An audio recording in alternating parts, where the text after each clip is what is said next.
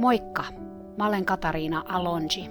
Tervetuloa kuuntelemaan Hevonen opettajani podcast-sarjaa, jossa puhutaan kaikista niistä asioista, joita hevoset meille opettavat, sekä niistä hevosista, jotka meille sitä oppia antavat.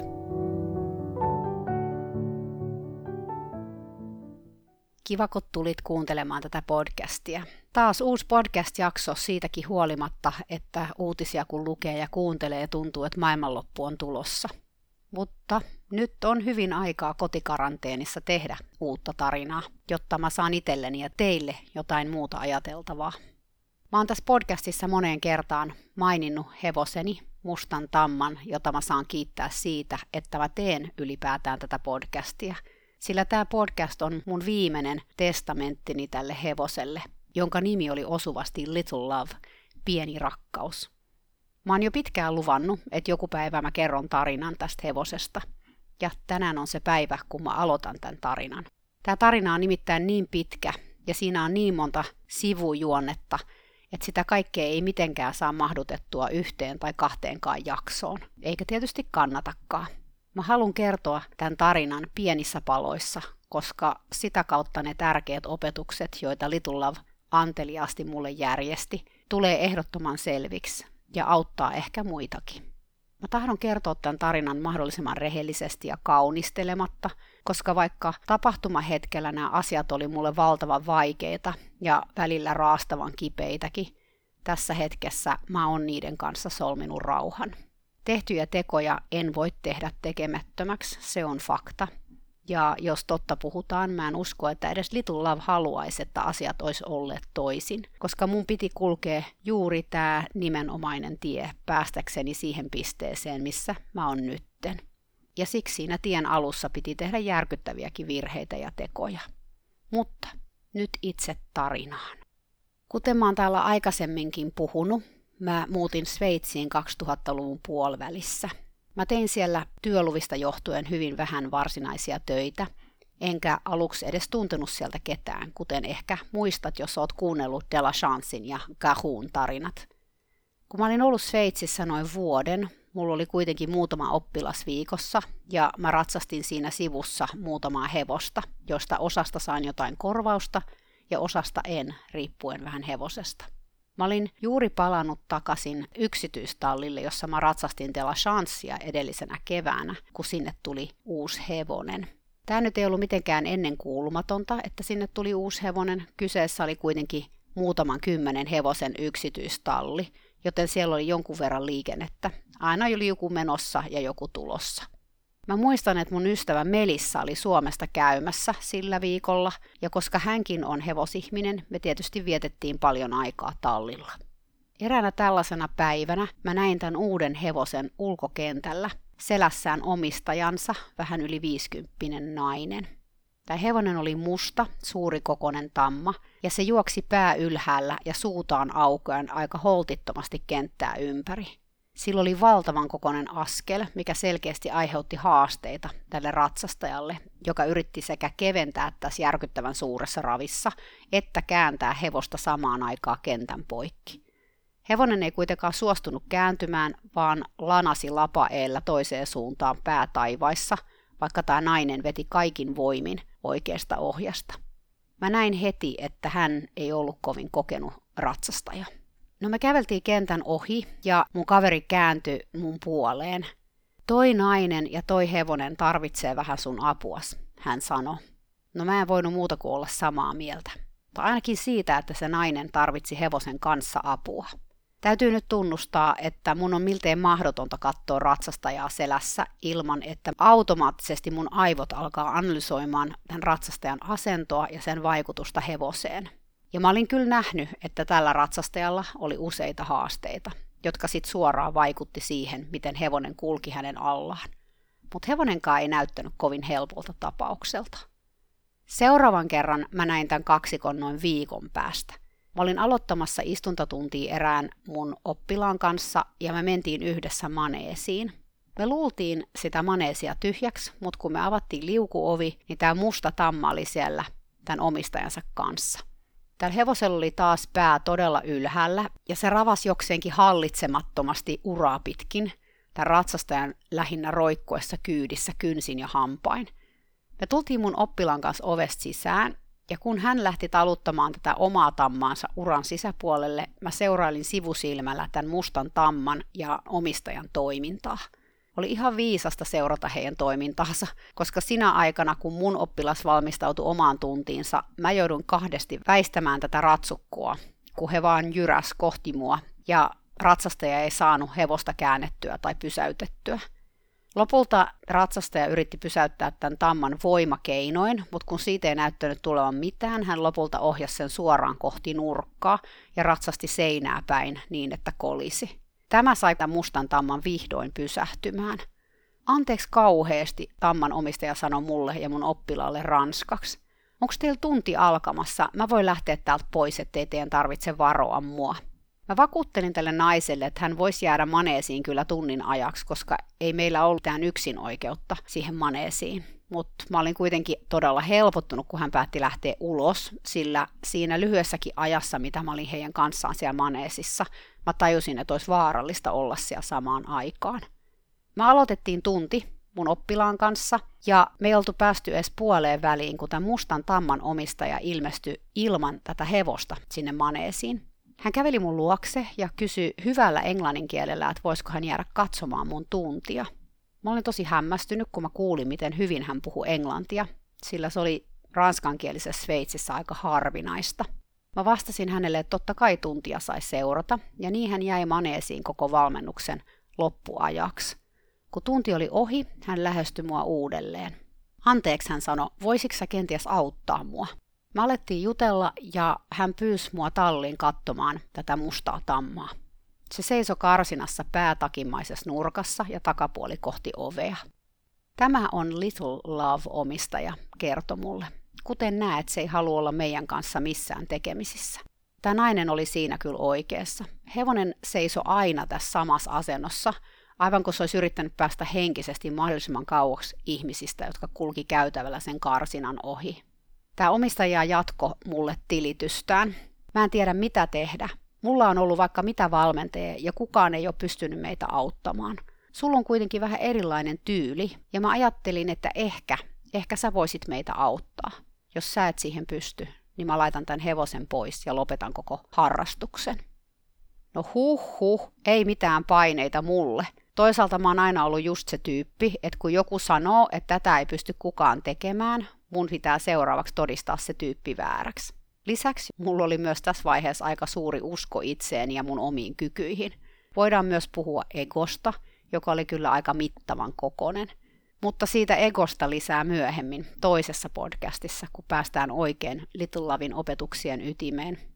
Tältä omistajalta mä sain kuulla, että hän oli omistanut hevosen melkein neljä vuotta.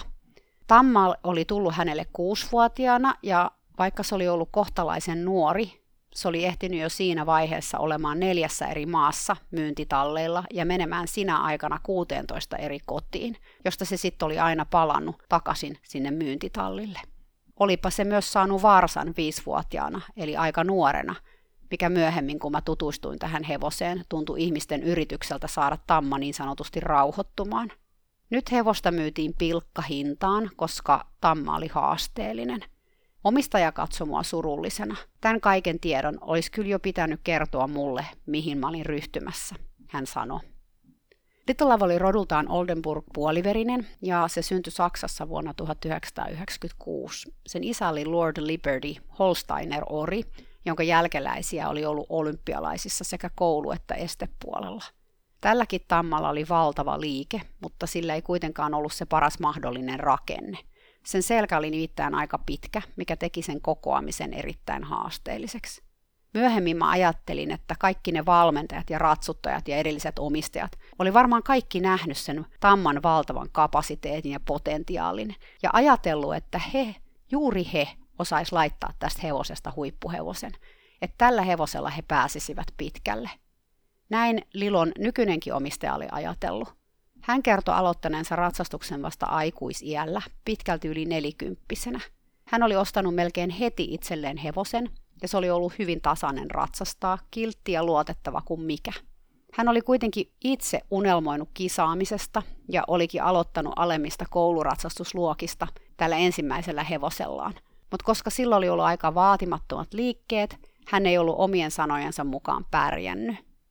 Valmentajakin oli tullut mukaan kuvioihin, ja tämä valmentaja oli sanonut heti kättelyssä, että hevonen piti laittaa vaihtoon, jos mieli pärjätä. Oli surullista kuunnella tätä tarinaa, sillä mä näin heti, että tämä oli tarinassa se vaikein paikka Little Lavin omistajalle.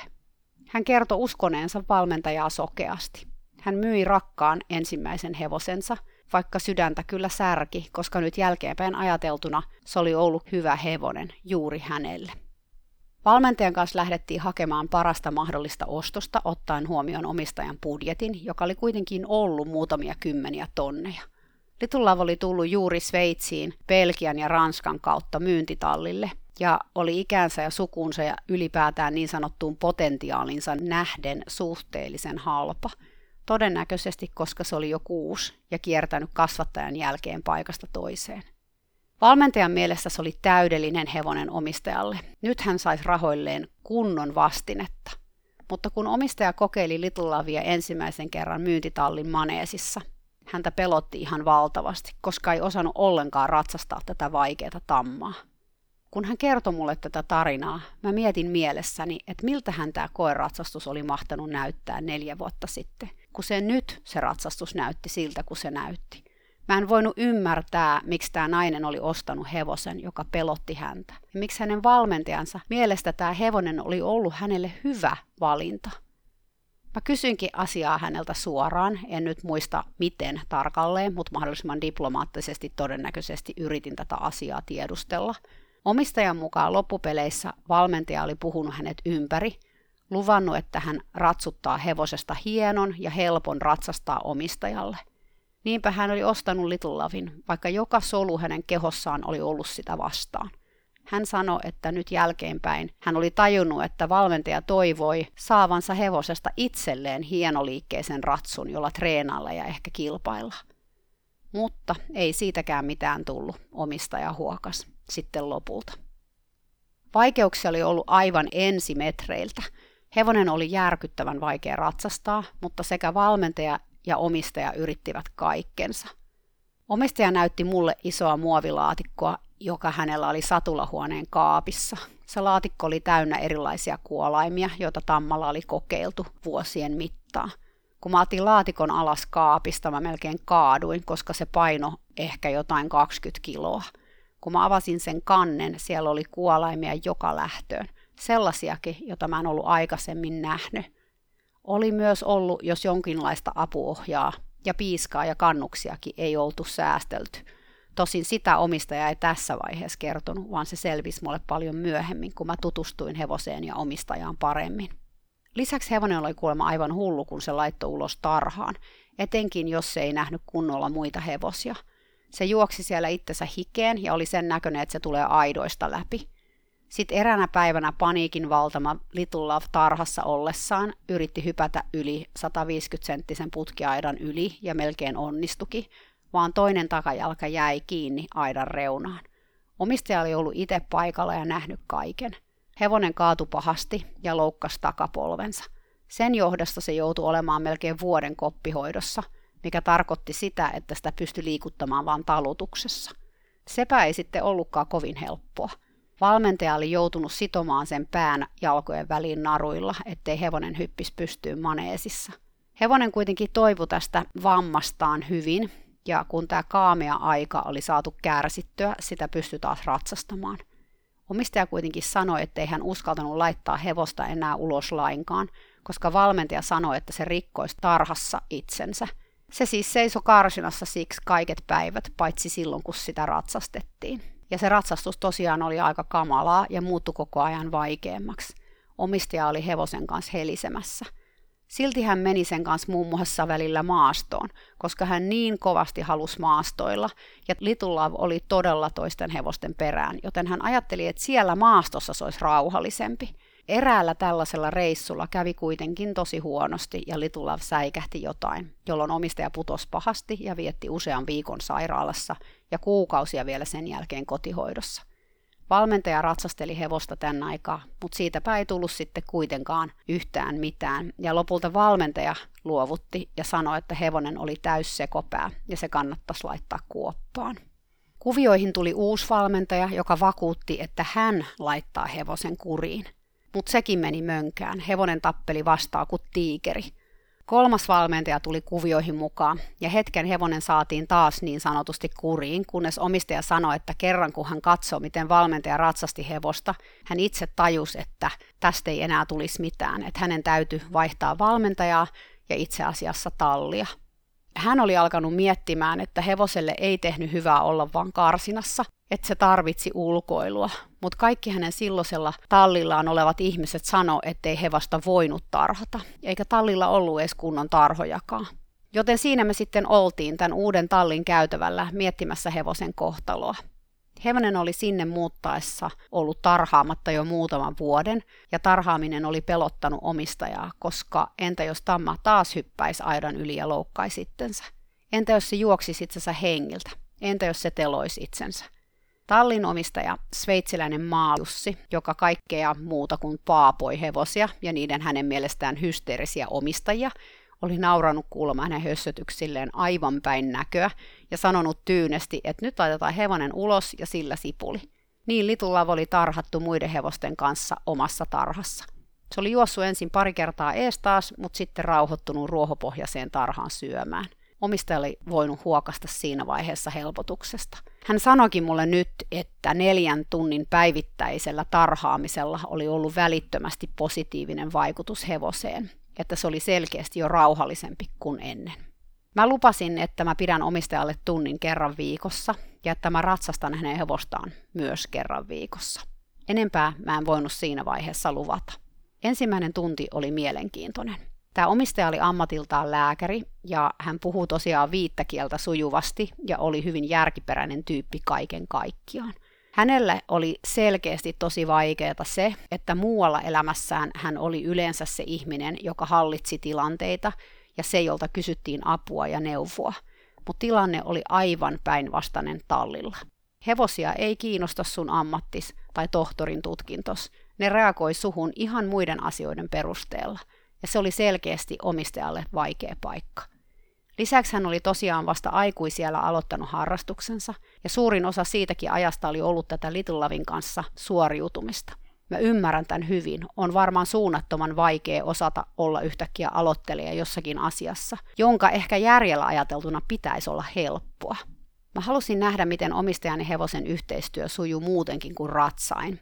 Siitä ratsailla olemisesta mä olin kuitenkin nähnyt jo näytteitä, ne pari kertaa kentällä ja maneesissa – Mä olin siis paikalla, kun omistaja Harjassa laittoi hevosen kuntoon meidän tuntia varten. Ja se olikin tosiaan avartava kokemus.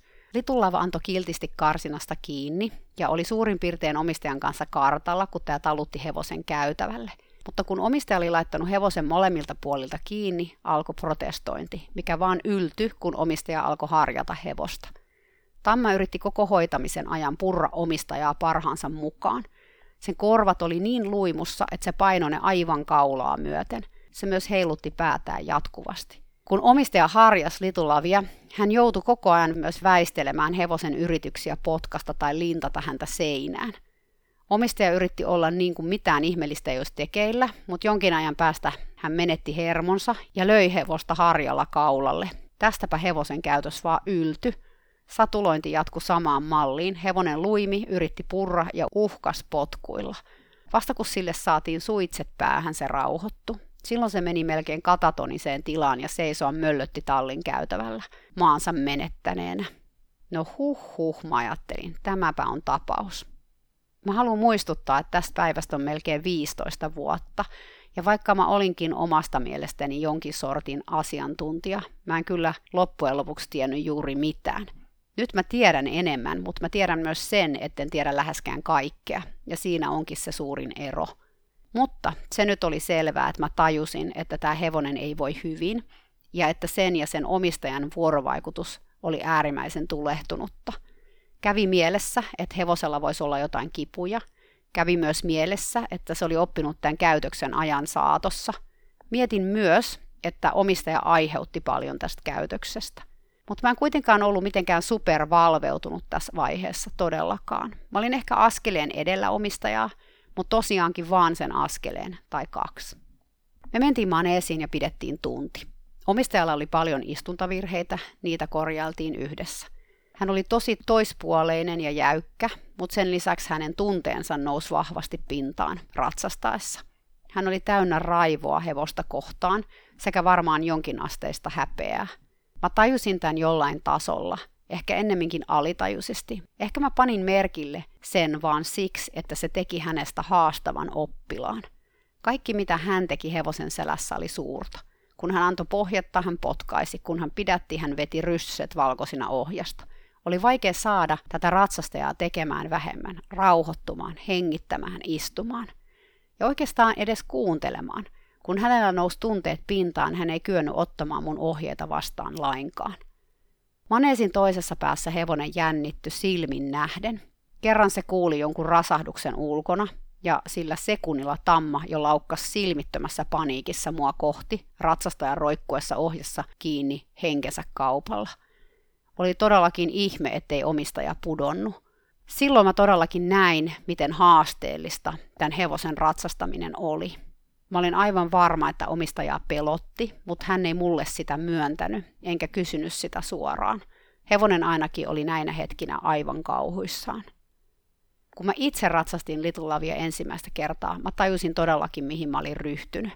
Mä olin ratsastanut paljon hevosia elämässäni siihen mennessä, ja aina mä olin saanut ne menemään hyvin, ainakin lopulta. Mä olin hyvä ratsastaja ja mä tiesin sen itsekin. Mutta se oli ehkä osa mun ongelmaa. Sillä oli vaikea nöyrtyä tämän hevosen kanssa ja palata aivan aakkosten alkupäähän, aivan sinne lähtöruutuun ehkä siellä joku valonpilkahdus oli kuitenkin jossain, koska mä ajattelin kuitenkin, että kyllä tästä vielä hyvä tulee. Että kyllä mä saan tämän hevosen vielä rentoutumaan, saan sen menemään. Ja voi miten hieno se sit oliskaan. Mä taisin pudota siihen samaan ansaan kuin ne muutkin valmentajat. Mä ajattelin, että mä teen tästä hevosesta huippuratsun tai jotain vastaavaa. Lutulavilla oli neljä vaihdetta ratsastuksessa. Ensimmäinen vaihde oli se, että se juoksi jännittyneenä kenttää ympäri, pää vähän kenossa ja ylhäällä ja lapa edellä. Tähän vaiheeseen liittyi myös se, että sitä oli erittäin vaikea kääntää, etenkin oikealle.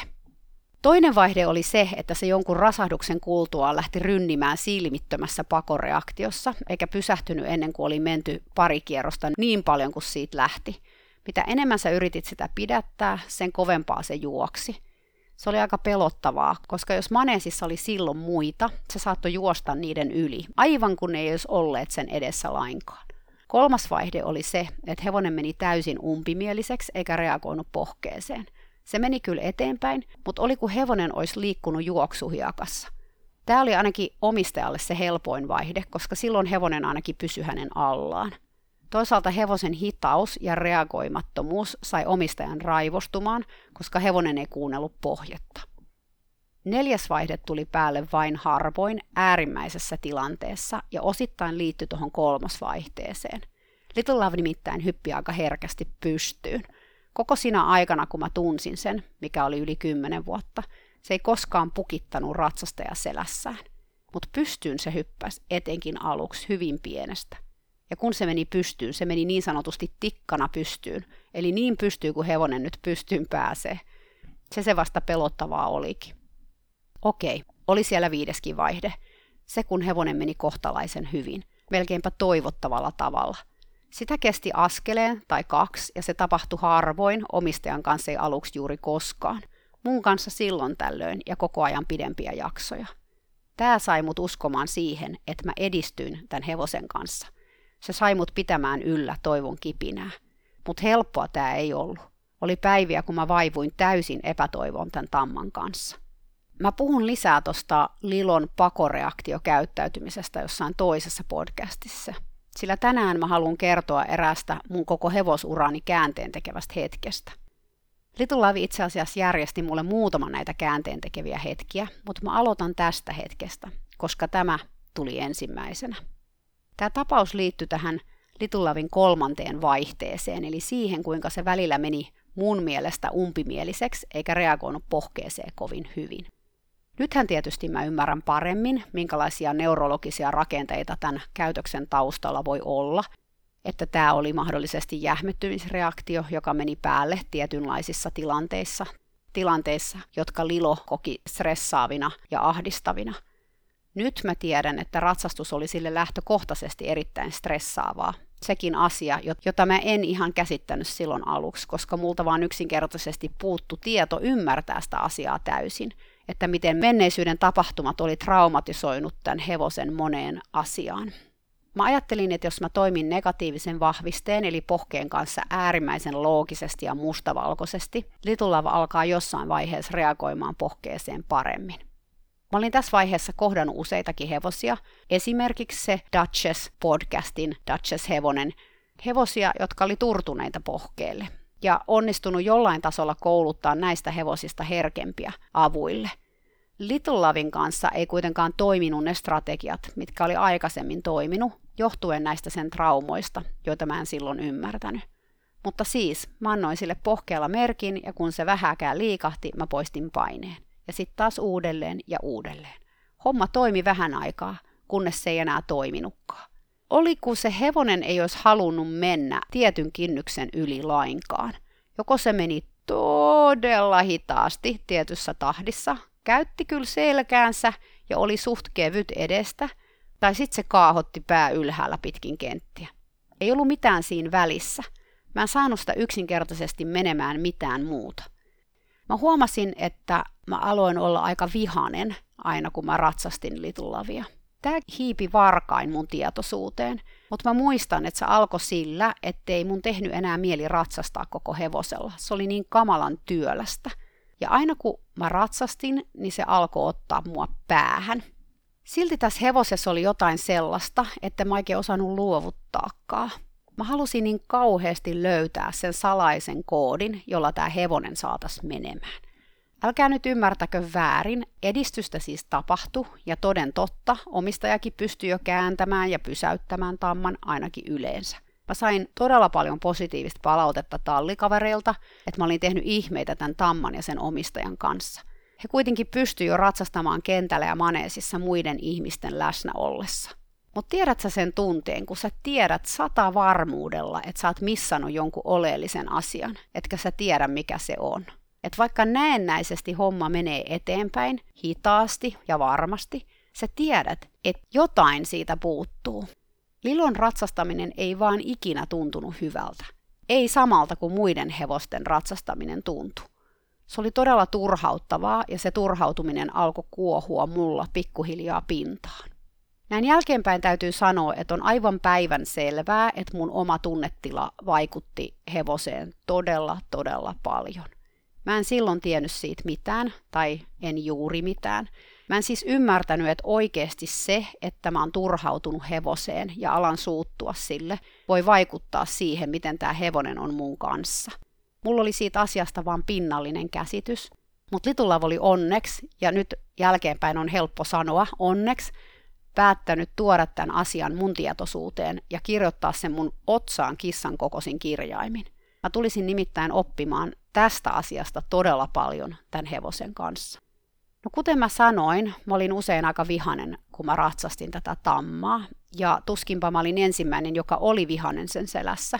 Siksi tämä nimenomainen tunnetila oli Little Loville erityisen vaikea. Se ties, mitä siitä tunnetilasta voisi seurata. Mä käytin pari kertaa aika reippaasti raippaa sen kanssa. Aluksi se alkoi sellaisena lievänä räimimisenä, jossa mä en siis irrottanut kättä ohjasta, vaan räpyttelin pitkällä kouluraipalla sitä lautasille tai pohkeen taakse. Mutta lopulta se yltyi siihen, että mä löin sitä muutaman kerran oikein kunnolla. Siitä oli hyötyä aivan maksimissaan puoli kierrosta, jos sitäkään, ja sen jälkeen hevonen hyytyi entisestään. Ja mulle tuli tästä lyömisestä todella paha olo. Mä olin jo aikapäiviä ennen tätä päättänyt, että mä en löis enää hevosia, enkä ollut lyönytkään, kunnes tuli tämä hevonen. Et hitto tätä hevosta. Mä päätin, että se oli sen vika, että mä jouduin taas käyttämään raippaa, koska mitä muuta mä tässä tilanteessa voisin tehdä, kun se ei mene, saakelin hevonen. Omapahan on syynsä. No, sitä voi arvata, mihin tämä sitten johti. Kerran mä hermostuin ihan kunnolla ja mä löin liloa niin paljon kuin kädestä lähti. Ja mä en ole koskaan ollut mikään heikko yksilö, joten arvatenkin siitä kädestä lähti aika lujaa. Siitä seurasi niin hirveä häpeämyrsky, että huh Mä päätin, että mä ratsasta tammaa enää Raipan kanssa. Niin kuin tää jotenkin ratkaisisi mun ongelmani. Mä voin toki poistaa Raipan tästä yhtälöstä, mutta se ei tietenkään poista mun tunnetilaa, joka kiehuu mun sisälläni. Päinvastoin, mä voin kertoa, että kun sä jätät sen Raipan pois, niin tunnetila sen kun yltyy, koska ilman raippaa hevonen ei mennyt eteenpäin sen vertaa kuin aikaisemmin. Täytyy tähän väliin vielä sanoa, että mä pidin koko tämän ajan myös omistajalle tunteja. Kuten mä kerroin aikaisemminkin, hänellä oli myös raivoa tätä hevosta kohtaan, ja mä muistan, kuinka mä yritin jotenkin saada niistä hänenkin tunnetiloista kiinni ja auttaa häntä. Mä muistan myös, että oli päiviä, että tavallaan mä mielessäni tuomitsin hänen raivonsa tätä hevosta kohtaan, vaikka mä itse tunsin siis sitä ihan samaa raivoa. Tai ehkä mä en niinkään tuominut sitä tunnetilaa, vaan sitä, että hän antoi sen vuotaa yli ja repisuusta tai potkia löi tammaa. Mutta ehkä just siksi se osui muhun niin syvälle, koska mä näin hänessä itseni ja näin, miten vähän siitä raivosta oli hyötyä ja mitä se teki hevoselle. Hevonen meni joko paniikkiin tai vaihtoehtoisesti lukkoon ihmisen raivosta, eikä kumpikaan vaihtoehto ollut se, mitä haettiin.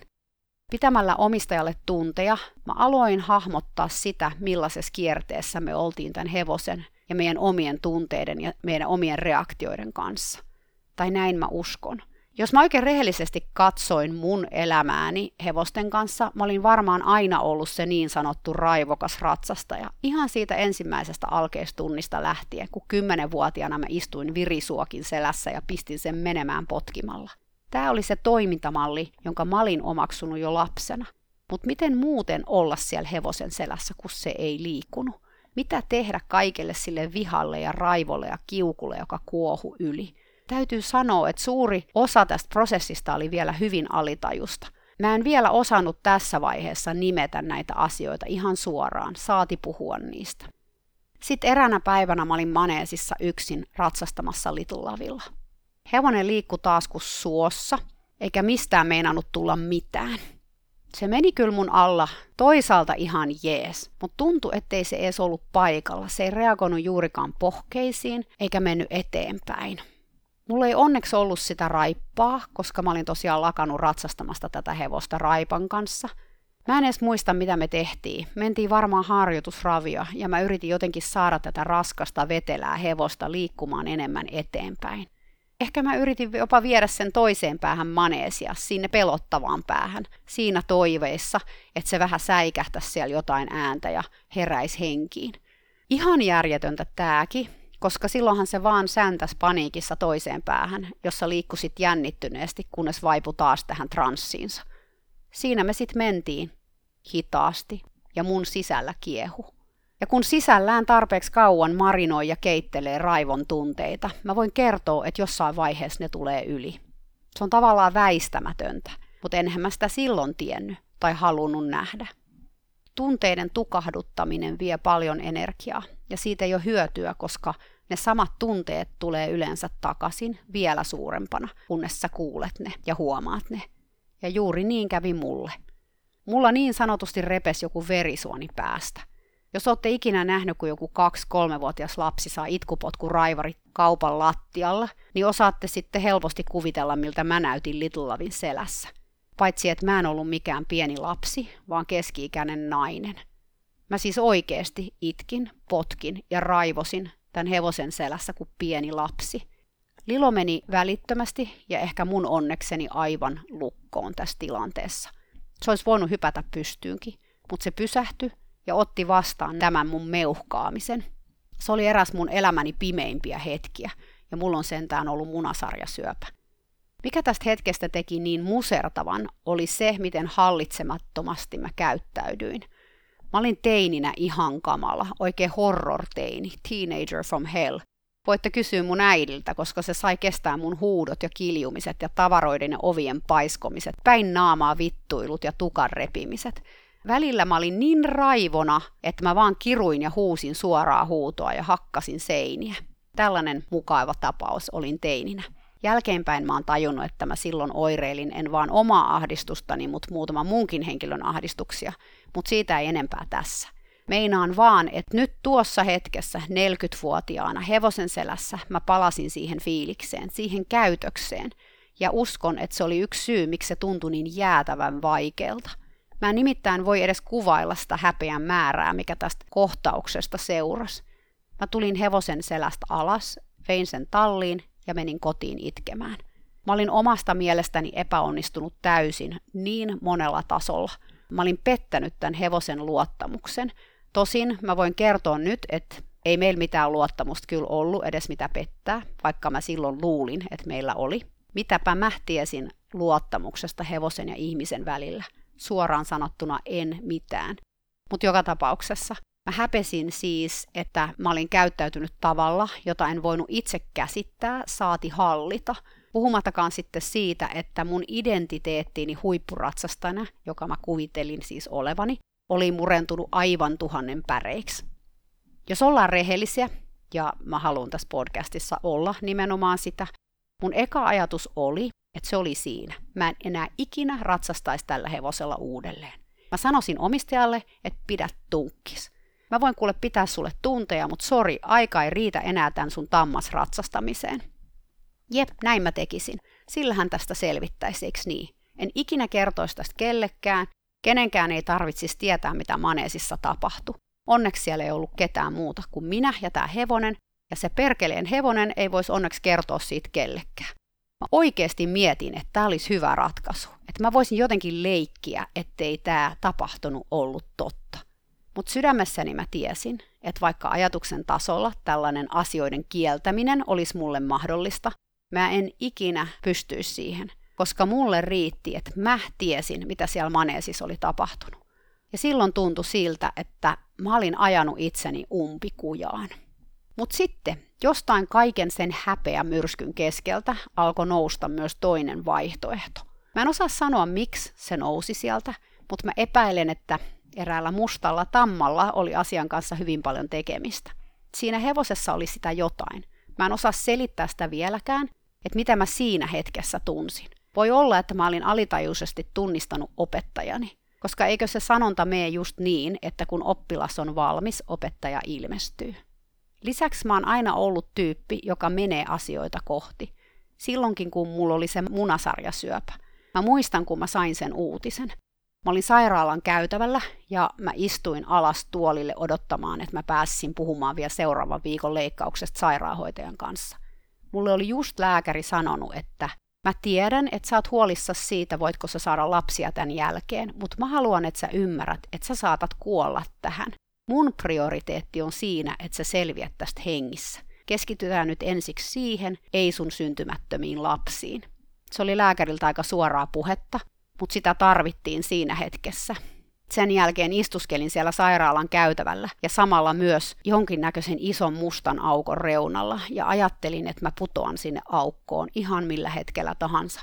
Se jotenkin suorastaan veti mua puoleensa se pimeys ja hetken mä tunsinkin kuinka mä vaan vajosin syvemmälle ja syvemmälle sinne pimeyteen.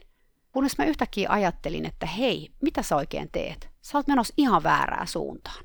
Valoa kohti, Katariina valoa kohti. Sori sivujuonne, mutta mä halusin vaan kuvata sitä tunnetta, mikä mulla tässä taas oli. Ja jotenkin järkkyä, että mä vertaan jotain syöpädiagnoosia tähän mun itkupotkuraivariin, mikä mulla oli hevosen sellais kymmenen vuotta myöhemmin. Mutta vaikka tässä raivarissa ei ollut kyse elämästä ja kuolemasta, se oikeasti tuntui siltä, kun olisi ollut.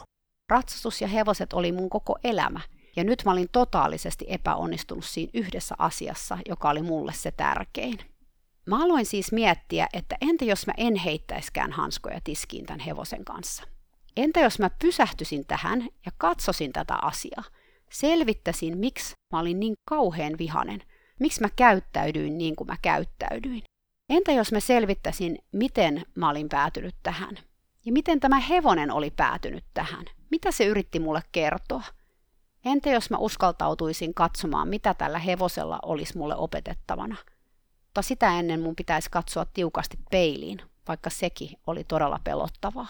Vaikka mä en tiennyt, mitä siitä peiliin katsomisesta seuraisi, tai mihin se kaikki johtaisi.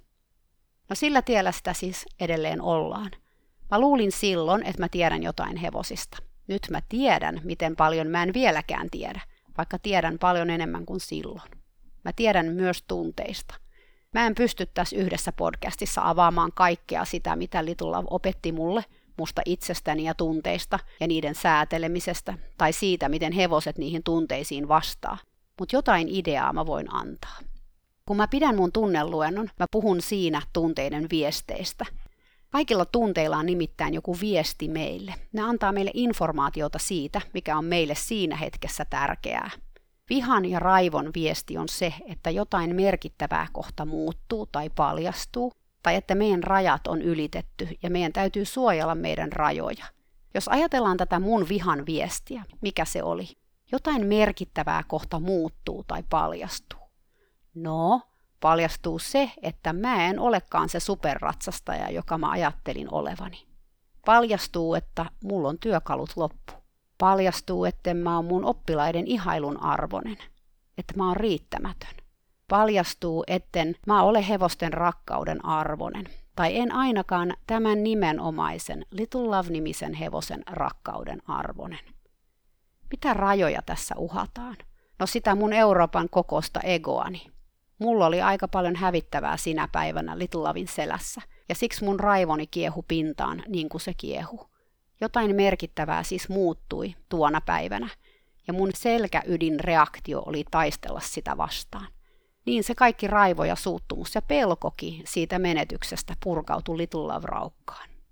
Nämä on asioita, jotka mä ymmärsin vasta paljon myöhemmin, en todellakaan seuraavana päivänä tai edes seuraavalla viikolla – Mä sain paljon apua lukemalla kirjoja, kirjoittamalla päiväkirjaa ja juttelemalla mun läheisten ystävien kanssa. Mä kävin myös pari kertaa terapeutinkin juttusilla. Iso käänteen tekevä asia oli se kurssi, josta tapasin Kapian, josta puhuin viime kauden viimeisessä jaksossa. Mutta paras opettaja oli tietenkin Little Love itse. Kun Lilo tajusi, että tämä ihminen on nyt valmis katsomaan asioita itsessään, se otti tehtäväkseen ohjata mua oikeaan suuntaan. Siitä lähtien joka kerta, kun suuttumus tai raivo mun sisällä nosti päätään edes millin, hevonen pysähtyi kuin seinään. Joskus se jopa kääntyi katsomaan mua sen näköisenä, että hei, huomaatko taas mitä tapahtuu? Mä opin tulemaan alas sen selästä, kun alkoi keittää. Otin taukoa, taluttelin, välillä vaan hengittelin ja mietin mielessäni, että mikä tässä nyt oikeasti raivostuttaa näin paljon. Sekö, että hevonen ei tee mitä haluan? Mitäpä jos miettisin, miksi se ei tee sitä? Mitkä ovat syyt sen käytöksen takana? Tunteet kestää intensiivisesti yleensä vaan about minuutin, joten on aika ratkaisevaa, mitä sä teet sen minuutin aikana, tai teetkö mitään. Joskus sitä voi vaan tuntea sitä tunnetta, ottaa se vastaan ja antaa sen kulkea itsensä lävitse. Yleensä mä sanon ääneen, että voi helvetti, että alkaa taas ottaa päähän – Sekin autto silloin, tunteen sanominen ääneen helpotti. Ja nyt itse asiassa mä tiedän, että se alentaa kortisolia, eli stressihormonia veressä. Joskus piti polkea jalkaa, koska viha on todella fyysinen tunne, ja siksi se tarvitsee purkautuakseen usein fyysistä toimintaa, huutamista, tavaroiden heittelyä, tappelemista. Siksi onkin niin vaikeaa, kun sitä suuttumusta ja vihaa alkaa tuntea hevosen selässä. Uras siinä sitä sitten. Mä kävin lenkillä paljon, juoksin kovaa ja purin sitä kautta kaikkea sitä, mikä oli mun kehossa ollut jo pitkään piilossa, mä uskon. Meille naisille vihan ilmaiseminen on usein vähän sellainen tabujuttu, etenkin kaikille keski-ikäisille ja sitä vanhemmille, koska meille on jo lapsena yhteiskunta opettanut, että tytöt käyttäytyy hyvin ja kiltisti. Se on sellainen niin sanottu kiltin tytön syndrooma, vaikka onhan tätä varmasti vieläkin. Pojat on aina poikia ja saa mätkiä toisiaan jossain hiekkalaatikolla lapiolla, mutta auta armias, kun joku tyttö alkaa tehdä sellaista. Johan siinä tytössä on jotain perustavanlaatuista vikaa. Mä olin aina ollut sellainen kuumakalle, ainakin sellaisissa tilanteissa, jossa mä koin itseni tai läheiseni uhatuksi. Kerran, kun mä olin jotain seitsemän tai kahdeksan vuotias, mä asuttiin silloinkin Sveitsissä, yksi poika heitti mua pesismailalla päähän koulussa. Se osui mun otsaan silmän yläpuolelle – ja siihen tuli iso ventti. Mutta jäinkö mä siihen paikkaa itkemään? No en tietenkään, koska mun rajoja oli loukattu. Mä nappasin sen pesismailan käteen ja juoksin pääveressä sen pojan perään, tarkoituksena nuijia sille samanlainen haava päähän. Onneksi opettaja sai mut kiinni ennen kuin mä pääsin siihen poikaan käsiksi. Pari muutakin tällaista tarinaa olisi, mutta jätetään ne nyt tässä kertomatta. Mutta tätä mä tarkoitan. Joillakin ihmisillä pelko on se tunne, jonka kanssa he kamppailee elämässään. Joillakin muilla se on häpeä. Sitten on niitä, joilla se on viha. Miehet purkaa tätä kaikkea paljon vapautuneemmin, vaikka urheilukentällä. Mutta meidän naisten on oltava kilttejä tyttöjä. Jos saat vihanen nainen, saat joku mega bitch. Ainoa paikka, jossa nainen saa ihan luvalla olla vihanen, on talliympäristö. Siellä saa isoja eläimiä laittaa kuriin, ja sehän sopi mulle kuin nyrkki silmään. Siksi se varmaan oli niin helppoa silloin, kun siihen aukesi tilaisuus. Ja hevosten kautta siitä raivosta tuli oikeutettua, koska koulutuksen nimissä oli sallittu käyttää voimakeinoja. Eli oli siinä aikamoinen purkaminen niissä rakenteissa. Onneksi oli Little Love, joka kertoi milloin tunteet alkaa nousta, jos en itse tunnistanut sitä. Varsinainen tunnevalmentaja, tämä hevonen. Se oli kova koulu, mutta yllättävän nopeasti musta kuoriutui ihan toisenlainen ihminen, paljon, paljon rauhallisempi. Voima kyllä vieläkin suuttuu tosi nopeasti, mutta harvemmin ja en koskaan enää hevosten kanssa. En nyt edes äkkiseltään muista, milloin mä olisin hevoselle suuttunut viimeksi. Varmaan Lilon kanssa joskus vuosia sitten. Mä itselleni kyllä suutun, ja perheenjäsenille, mutta se on sellaista rauhallisempaa, rakentavampaa suuttumusta. Sellainen koko kehon valtava raivo on todella harvinaista mulle enää. Viime kerrasta on itse asiassa tasan kolme vuotta. Silloin mä kiivastuin sille naiselle, joka teilas mut salibändikentällä laidan yli ja rikko mun polven eturistisiteen Italiassa. No, tässä tarinassa on vielä niin paljon muutakin, mikä kulki tässä rinnalla. Lilolla oli nimittäin lukujärjestys täynnä oppiaineita mun varalle. Tämä tunnevalmennus oli vain yksi niistä. Meidän tie yhdessä kesti yli kymmenen vuotta, ja siinä ajassa meistä kummastakin kuoriutui ihan uudenlainen ihminen ja uudenlainen hevonen. Mutta siitä lisää myöhemmin, sit kun mä kerron lisää Little Lavin oppitunneista. Huh, mikä jakso. Toivottavasti se herätti sussa ajatuksia ja tunteita. Mä uskon, että näin kävi. Tämä ihmisen viha on vähän puhuttu aihe hevosmaailmassa, mutta se ei tarkoita sitä, etteikö sitä olisi olemassa. Päinvastoin, sitä on hyvinkin paljon ja joka päivä se vaikuttaa monen ihmisen ja hevosen elämään. Tunteet on osa meidän maailmaa, mutta jos sulla on paljon suuttumusta, turhautumista, vihaa tai raivoa, kun saat hevosten kanssa, kannattaa pysähtyä ja uskaltaa katsoa sitä vähän tarkemmin. Hevoset on pohjimmiltaan rauhaa rakastavia olentoja – Siksi sun suhde niihin ei pitäisi olla riitelyä ja tappelua lainkaan. Mutta jätänpä nämä asiat nyt hautumaan, sekä itselleni että teille, rakkaat kuulijat. Ensi perjantaihin taas, jolloin uusi jakso. Pysytelkää hän terveenä. Moikka!